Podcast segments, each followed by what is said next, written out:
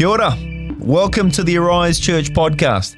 For more details, you can find us at arisechurch.com. But right now, we're going to hear a message from myself, our Wellington campus pastor, Chris White. We really trust you'll enjoy today's message.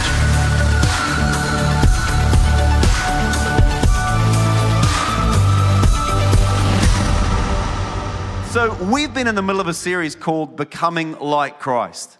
And it's a, you know, it's a great title. It sounds good. Uh, you know, I, I, think becoming like Christ sounds like a really, it's a great thing to do. I mean, Christ, he was the savior of the world. He was incredibly famous. Uh, you know, uh, there's no one mentioned more in literature and art and anyone else in the world than Jesus Christ. You know, this guy was doing miracles. He walked on water, literally. He was the first guy to do that and, uh, and many people followed him. He had a big followership. It's grown even since he's died. You know, this is sounding like a guy I want to be like. You know what I mean? Uh, there's so many great things about. I mean, sign me up if I'm going to get this kind of followership. Man, I want to become like Christ. It sounds amazing. But then on the other hand, you know, he was also persecuted. He was beaten, betrayed by a very close friend. Uh, you know, people lied about him. He was put on trial after trial after trial, and none of them were fair in any kind of manner. He was stretched to the limit, and eventually he was executed on a cross. And then he was famous for saying this thing Whoever wants to be my disciple must deny themselves, take up their cross, and follow me. So now I, I want to ask you the question who wants to become like Christ? You know, a, oh, there's one person over there. Good on you. Maybe, maybe you didn't hear what I just said. But there we go. No, that's really, really good. I, I, grew up in the Salvation Army. Great church, great movement. Uh, the Salvation Army had great people there. Very traditional church to grow up in. And we sung hymns, and I'm, I'm all for some good hymns. They, they go really, really well. Uh, and anyway, back on this day, somewhere in the 1990s, back when the world was in black and white, um, I was there, we were singing a song in the Salvation Army service, and it was at least 100 years old. At least 100 years old. Written by an amazing guy called Richard Slater.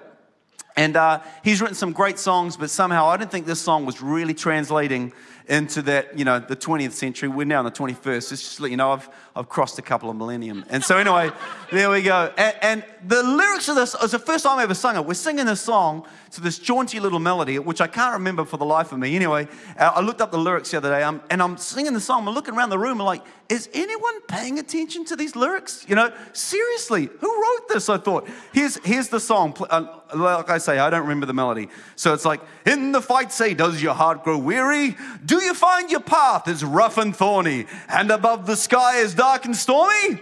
Never mind, go on. Goes on to say, lay aside all fear and all but pressing, bravely fight, and God will give his blessing. Though the war at times may prove distressing, never mind, go on. And then the chorus is a big rollicking, you know, hey, you know.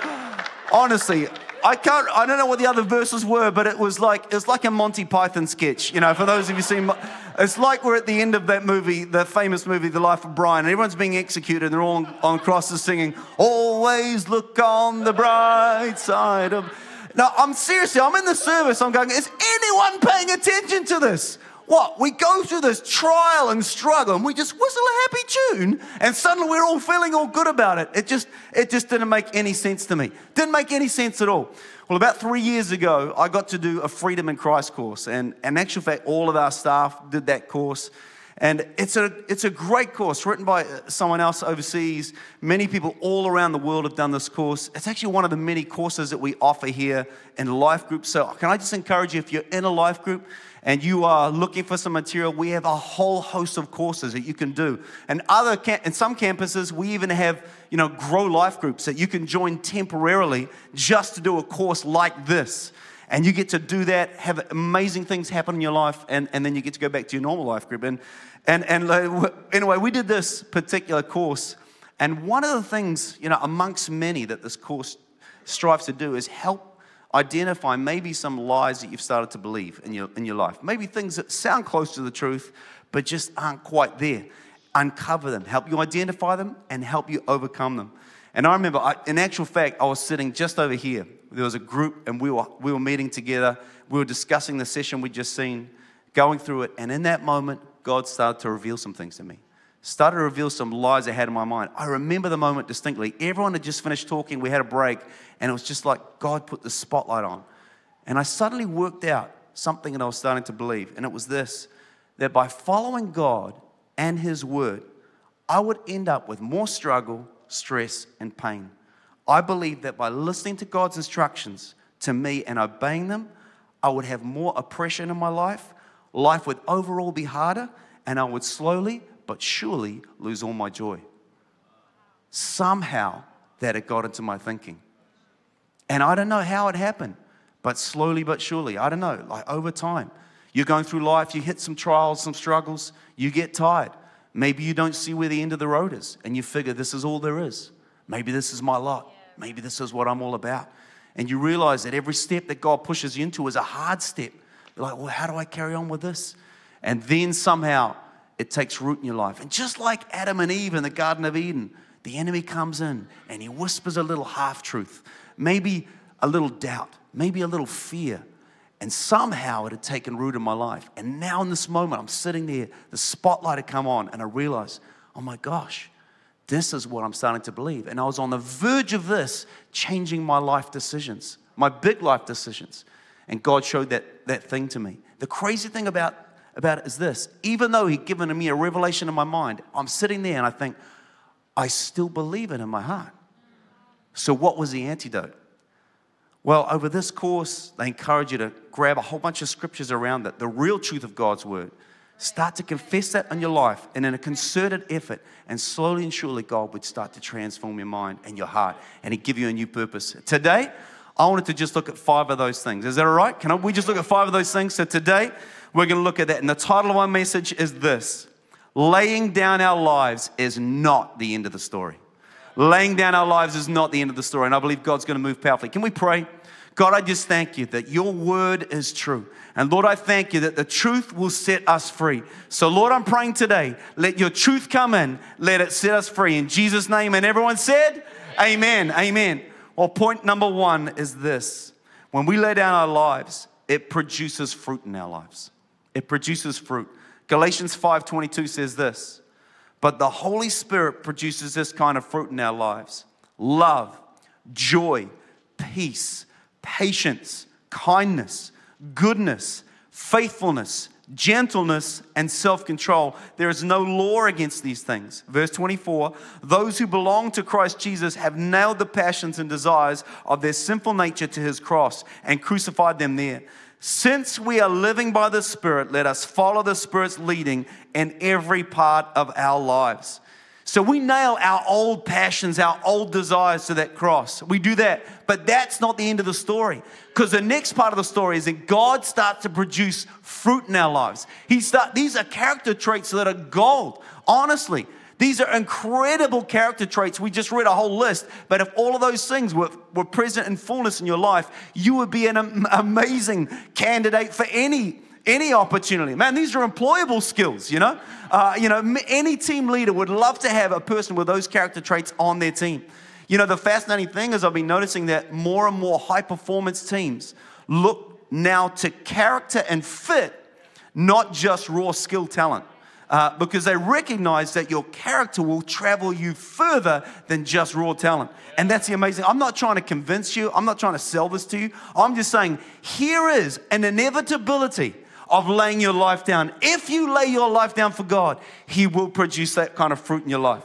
This is, this is good. Number two, we, when we lay down our lives, number two, it brings pleasure, goodness, and joy into our lives. So, contrary to what I was believing, in fact, the opposite is true. We're going to look at Romans 12, verse 2. It says this Do not conform to the pattern of this world, but be transformed by the renewing of your mind then you will be able to test and approve what God's will is His good, pleasing, and perfect will. I don't know if you've ever noticed that before, maybe you brushed over it.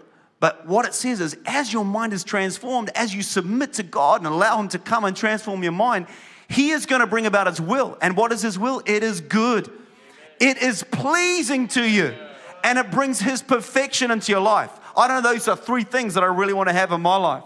Uh, Psalm 16 11. Another great verse says this You make known to me the path of life. In your presence there is fullness of joy. At your right hand are pleasures forevermore. to follow Christ in this verse is described as a path of life a path of life. I don't know if you've ever been, had some sort of opportunity, and maybe on the surface it looks amazing. This is a great opportunity, but no matter what you do, no matter how you tackle it, it always just seems to drain you. You know, whether you've ever been in a, in a moment like that. I remember I took up an opportunity a few years ago uh, in another organization, take up some sort of leadership opportunity there. On the surface, it looked great. You know, people even thanked me for doing this. I did it for, you know, a few years. And, you know, people encourage you, thank you. You know, it looks like you got the right skills to do this. But I couldn't deny it. Every time I was involved in it, it would just suck the life out of me. And I'm like, why am I here? What am, why am I doing this? You know? Uh, but this verse is saying, this verse is saying, when you follow God, the opposite happens. It says, in actual fact, it is life to you. When you step into his plan and his pathway, life pours into you, it flows into you, it absolutely transforms you. In Matthew 11, verse 28, Jesus said these famous words Come to me all you who are weary and burdened, and I will give you rest. Take my yoke upon you and learn from me, for I am humble and gentle in heart, and you will find rest for your souls. For my yoke is easy and my burden is light. I've mentioned this one, before, one, one once before in a, in a, message, but it's worth repeating. Uh, that, that word for yoke uh, it's not commonly used, I mean, you know, unless you're a farmer, uh, not commonly used. A yoke is like a wooden beam that links two animals together, typically oxen, that are going to pull a load. So the yoke represents your burden, it represents your workload, it represents the resistance that's against you. And it also ties two beasts together, two animals together. And here Jesus is saying, Take my yoke upon you. So what's he saying? He's saying, Hey, I'm attached to one end you're attached to the other end. Put my yoke upon you, you know, and we will pull together. Like the worst case scenario is to just take that yoke upon yourself. And in actual fact, one step worse than that, why don't you take the enemy's yoke upon you? Because the enemy will have yokes that sound so good. They actually sound like they're right. What's one of those, what's one of those examples? Take my yoke upon you when the enemy is saying to you, hey, make sure you have it all together. Have it all together. That's a yoke that you could put on your life. Why? Because it sounds responsible. I need to just have it all together. I need to be responsible for my stuff. You know, I don't think the Word of God ever says, make sure you always have it all together. You know, but we could put that on our shoulders. Or how about this one? Don't let anybody down. Don't, again, that sounds responsible. I shouldn't let anybody down. But that's not our yoke. That's not God's yoke. That's the enemy's yoke that he puts on our shoulders. That if you you put this on you, man, this will be something to live your life by but that will be more of a burden than you can bear. Perhaps there's other, other yokes that you've got on, you know, on your shoulders, like, hey, I have to be the one in my family that gets to university. I don't know, maybe that's it. Or I can, I've got to prove my dad that, I'm, that I can make it on my own. Man, these are yokes that, that sound good in one sense, but in actual fact, they're never the yokes that God asked us to carry. But what he does, he says, take my yoke upon you. And then what he does, he's standing side beside us, and we're like, yeah, God, we're in this together. You and me, you know, the creator of the universe, and you got my help here. And together, we're gonna do an amazing job. And then what do you do? You start pushing. You start pushing. And the first thing you feel is resistance, but you keep going and you keep going. And then you look back behind you, realize, man, you and I, we just plowed this field together. Yeah, you really needed my help, but we're doing a good job right now. You know what I mean? And, and that's what God is saying. Put my yoke upon you. It is life to us. It's life to us. In Psalm 16 11, it continues and it says this In your presence there is fullness of joy, and your right hand are pleasures forevermore. You may not feel that in the beginning because in the first stages, all you feel is the resistance, all you feel is the pull on your shoulders. But it comes after a long time, it comes. Laying down our lives is not the end of the story. Lamentations chapter 3. I love the fact that we get encouraged from a book called Lamentations. How good is that? How good is that? Lamentations chapter 3, starting at verse 22, says this The faithful love of the Lord never ends, His mercies never cease. Great is His faithfulness. His mercies begin afresh each morning. I say to myself, The Lord is my inheritance, therefore I will hope in Him. The Lord is good to those who depend on Him, to those who search for Him. So it is good to wait quietly for their salvation from the Lord, and it is good for people to submit at an early age to the yoke of his discipline. Once again, it talks about his yoke, but now it's his yoke of his discipline. What does this mean? He's going to smack us around? No, that's actually not what it means here. What it means here, that, that word discipline is more about as a steadfast mind, not wavering to the right or to the left. We continue on that pathway. pathway. We are disciplined. We're stuck on that pathway. From the word discipline comes the word disciple. And Eugene Peterson describes a disciple like this a long obedience in the same direction. A long, we just carry on. We just keep plowing that field. Long obedience in the same direction. Point number three when we take up our cross, it keeps us centered in God's love. Amen. Centered in God's love. John 15, verse 10 says this When you obey my commandments, you remain in my love just as I obey my Father's commandments and remain in his love. I've told you these things so that you'll be filled with my joy. Yes, your joy will overflow. Now, what it doesn't mean here is if you disobey my commandments, then I no longer love you. That's not what it says. Any great parent can tell you that, you know. Your child could do all sorts of things. They could misbehave, they could disappoint you, they can make you feel incredibly angry. But through it all, you will never stop loving them. That's just how it is. Any great parent knows that. Even more so for God. He will never stop loving you. But He says, remain in my love. What does that word remain mean? It means to stay, to live, to dwell, abide, be in a state that begins and continues.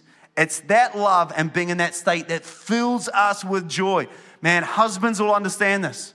Husbands will know that one time when you got it right with your wife, that, that time when you know, I, I did it, I, finally I got it right. When she comes home, she's upset, she's telling you all these things, and you don't try and solve her problems. You just empathize with her. It must be so hard to feel like that. And suddenly you realize you got it right in that moment, you know? Or that night that maybe, you know, you're, you're hanging out with your wife and you got big plans and your friends ring up, hey, we've got free tickets to the rugby tonight. And you're like, oh, we're all gonna be there. We're just waiting for you. You're like, yeah, well, tonight, tonight, we're gonna stay home and we're gonna scrapbook together. And, uh, and we just, we're just gonna do that tonight, you know. And, and, and you know that that night you got it right. And scrapbooking night was never as good as that night then. But, uh, you know, it was a great night. Why? Because uh, you, you don't know if you're more proud of the fact that you made the right choice or suddenly now you've opened up this whole new world with, you know, with your spouse. And, and, and in, a, in an odd kind of way, don't think about that too closely, in an odd kind of way, it's kind of the same with God. You know, when we abide in His love, when we recognize, uh, you know, I, I'm actually pleasing your heart. We recognize there's this mutual love and affection, and we realize this God, this is what you've called me to. This relationship right here, this is what it's all about. And number four, when we take up our cross, we attract God's blessing. This is a really powerful, this is a really powerful uh, scripture here. James 1:25 says this, but if you look carefully into the perfect law that sets you free, and if you do what it says and don't forget what you heard, then God will bless you for doing it. The amazing thing is, as soon as you step into God's word and you obey what He says, then all of heaven takes notice and you start to attract the blessing of God you start to attract it. Have you ever met those people like, like uh, you know, you seem to work hard at everything and ne- never quite get there, and they seem to never put any effort in and just somehow fall on their feet. You know, you know those people. Everyone knows those sorts of people. You know, they just they never try, but somehow they get there. Uh, I, I, uh, this story is very loosely related to that, but I'm going to tell it because it's a good story anyway. And um, there was a time back in the day when uh, our church office used to be in the city in, in Wellington. And, uh, and uh, one time there was a break in, and uh, uh, a bunch of us used to ride bikes to work. And one of the guys got their bike stolen. So Ben Carroll had his bike stolen. And it was, it was you know, it's never a good thing, you know, you, you know to try and fork out money to replace a bike. You, you just don't have that kind of sitting around. And, and they really, the police had no leads to go on. No one had seen it. We didn't really know what had happened. We didn't know why they could get in, but they got in and stole his bike. And I remember it was about a week or so later, and I'm in a cafe in the heart of Wellington, just opposite the Michael Fowler Centre, one of those cafes with you know glass windows all around. And I'm sitting with one other guy. Just so happens that one other guy uh, had, had seen Ben Carroll's bikes once, literally once. It might have been months ago, it may have even been over a year ago. And we're sitting there in the cafe, he's asking me, Oh, do you have his bike stolen? I said, Yeah, it was a bit of a bad one. We're chatting away. And he goes, Oh, is that his bike there? And someone just walks by, goes, Oh my gosh, yes it is. And I get up out of my chair, and I'm running out the cafe now, I'm sprinting down the road. And I'm like, I'm not a confrontational guy. What's going to happen when I meet this guy, you know? You know, and I'm like, I don't know, what if he does me over? Like, I probably won't catch up to him. Oh, look, I caught up to him. Uh, and, uh, and then I'm in front of him, hey, buddy, how's it going? You know, trying to be all casual, like, you know, how's it going? Uh, and, then, and then I'm just chatting to him about the bike, discreetly trying to pull my phone out to take a photo of him and the bike, just in case my body is found in a gutter later on that day. And then they'll know, he found the bike, you know, uh, you know, anyway. And I'm like, what am I going to do now? And I just, I don't know how I did. I managed to convince him, let's just go and take it to the police station, shall we? Let's just do that. So we convinced him to do that. You know, we let Ben Carroll know, and, uh, and you know, he gets his bike back. And so, so there's this chatter going on in our staff chat. We had the staff chat, and uh, my wife pipes in and she goes, oh, that's so typical of Chris. I'm like, how is that typical of me? You know, he always just ends up landing on his feet, being in the right place at the right time. You know, that's, that's the kind of guy he is. And I'm like, really? Is that me? No, I'm not saying that's me. I'm just not saying I'm not the example here. Maybe I've got a thing for bikes. I don't know. If you've got a, if you've got a lost bike, send me a photo. I'll see what I can do. Um, we'll go from there. But you know, but I think the real, the real point I want to make is, is that we don't need God's luck in our life. We don't need uh, like any kind of luck in our life. We actually need blessing. And if you step on God's word, if you just do what God says, then immediately, without a doubt, you attract God's blessing. Why? Because God is true to His word. He says, You do that, you put your foot there, you stand on that ground, then I'm immediately going to bring blessing your way. That's a great, that's, that's worthy of praise, that point right there. Thank you, God. And point number five, point number five, when we take up our cross, it brings us hope in the face of storms. Hope in the face of storms. Matthew 7 says this Anyone who listens to my teaching and follows it is wise, like a person who builds a house on solid rock. Though the rain comes in torrents and the floodwaters rise and the winds beat against that house, it won't collapse because it is built on bedrock. The truth is that you're going to build your life and build your house, and it looks good on that sand. Man, that's where you get the best Instagram pictures. You know what I mean? Let's go there. Everyone's there. Malibu Beach is on the sand. Surely that's a good example for us all. You know what I mean? Like, uh, and yet you know that God's calling you to build here. And the view maybe is not quite as good, but this is what you choose to build. And then when that storm comes, you are so incredibly grateful because you realize, man, that storm was stronger than I thought it was going to be. It has hit hard. And those houses on the sand you're seeing are now washing away. But somehow, because you chose to build your life on the bedrock of God's word, your life still stands. It's battered, it's battered, but it still stands. Come on, let's give God praise for his, for his goodness. Psalm 23 is an incredibly famous psalm. I would say the most famous psalm. And, uh, and, you know, if you've been a Christian for long enough, you'll have seen Psalm 23 embroidered in some cushion in some old folks' home. I don't know. You'll see it on the walls of a secondhand store. It'll be there in some sickly sweet, you know, watercolor picture in the background, and someone's handwritten Psalm 23 on the outside of it. And it's, you know, if you read it in a soft lullaby voice, it sounds beautiful all the way through. But can I tell you, Psalm 23, it's gritty, it's vivid, it's a robust psalm, if I can use the word robust. Someone needs to produce a stamp, and let's use that word more often. But robust, robust. And I want to read it to you um, because this is so powerful. It's an incredible picture of what God does with our life when we submit our life to Him, when we take up our cross and follow Him. The Lord is my shepherd. I have all that I need. He lets me rest in green meadows. He leads me beside peaceful streams. Cue the keyboard. How about that? You guys feeling it? Man, you know why it's embroidered on, on, on many things. He renews my strength. He guides me along right paths, bringing honor to his name. Even when I walk through the darkest valley, now the picture changes. And in other translations, it says, Even though I walk through the valley of the shadow of death, I will not be afraid, for you are close beside me. Your rod and your staff protect and comfort me. Now, I want you to bear in mind the rod and the staff is what the shepherd uses to guide his sheep. I don't know how you, th- if this changes your theology, but from what I read here, the shepherd has actually guided the sheep into this darkest valley. And maybe that's not what you expected. Some of us expect when we give our lives to God, He'll just direct our lives into everything that's sweetness and light. But God actually sometimes directs us into dark valleys.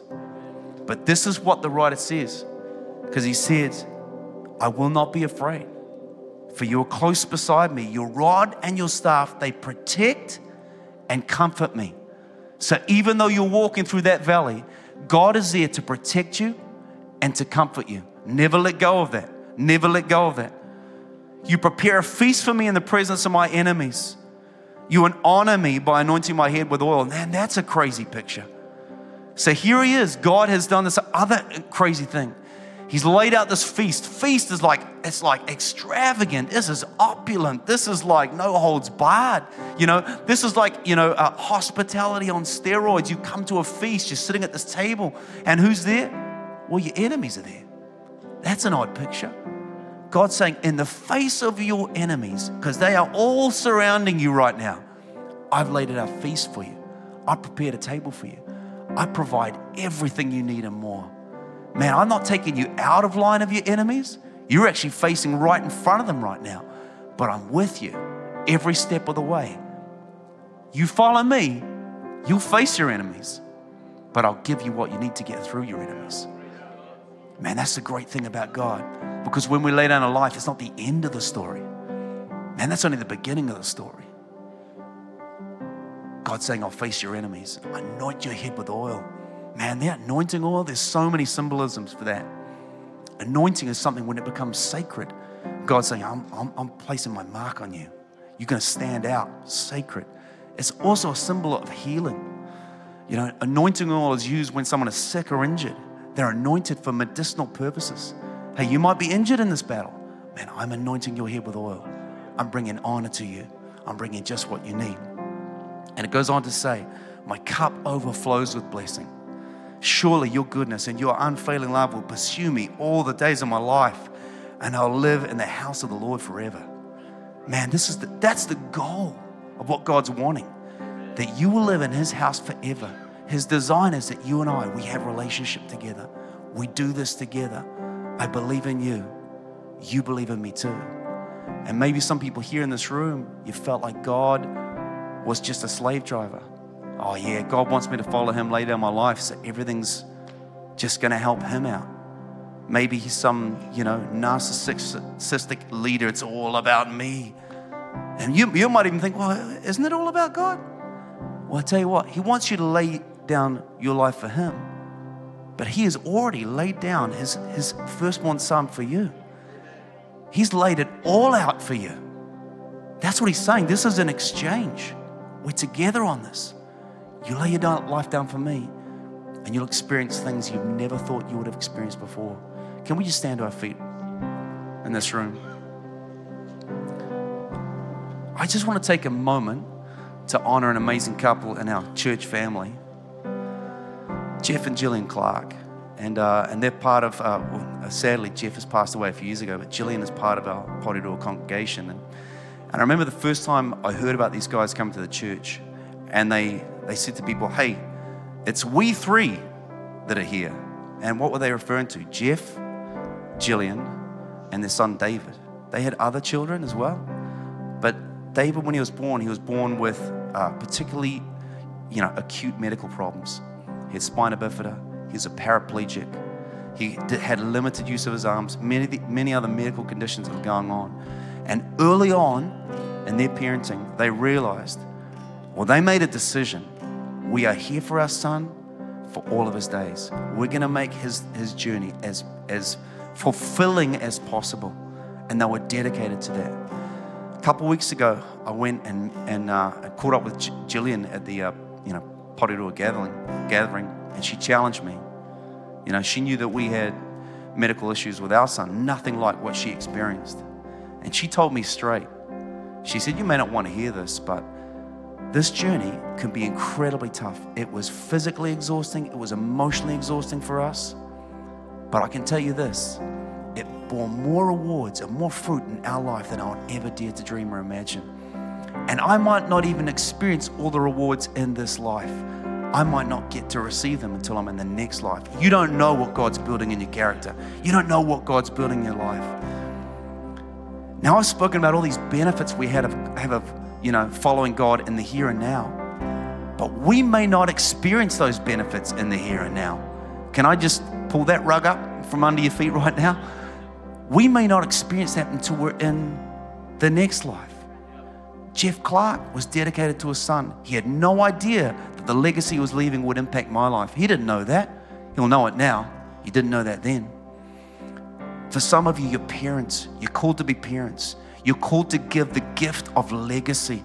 You may never know what you're laying down your life. You will never see the full results of what you're laying down your life for. But God has called you to it. Because when you lay down your life, it's not the end of the story. Now His power come is in at work in that example as well. Some of you are called to business. I got to tell you this: do not let go of what God's called you to.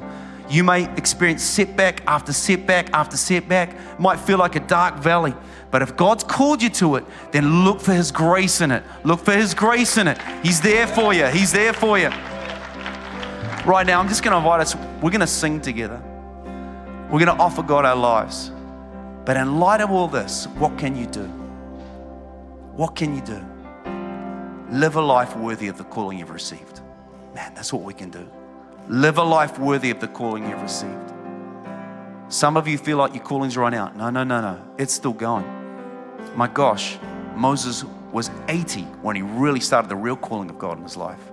Some of you here haven't even got close to 70 yet. You know what I mean? My gosh, you're still young. God is on, on the move constantly in our lives. He's got more for you if we lay down our lives. Can we lift our hands? We're going we're gonna reach out to God, and God's going to speak to you in this moment. God, we thank you for your word. I thank you, God, that you are a shepherd to our lives. God, also you fill our life with supernatural ability that we would never be able to do on our own. Lord God, as we lay our life down for you, we declare that you are our God, you're our shepherd. You protect us, you comfort us, and God, you do what we could never do. You add the Holy Spirit's power to our life. God, you lift us up. You take what we have now and you make it a pleasant offering to you, and you do the supernatural with it. God, we thank you. Thank you for joining us for the Arise Church podcast. We hope this message has blessed you. For more content or resources, visit arisechurch.com. Matiwa. See you soon.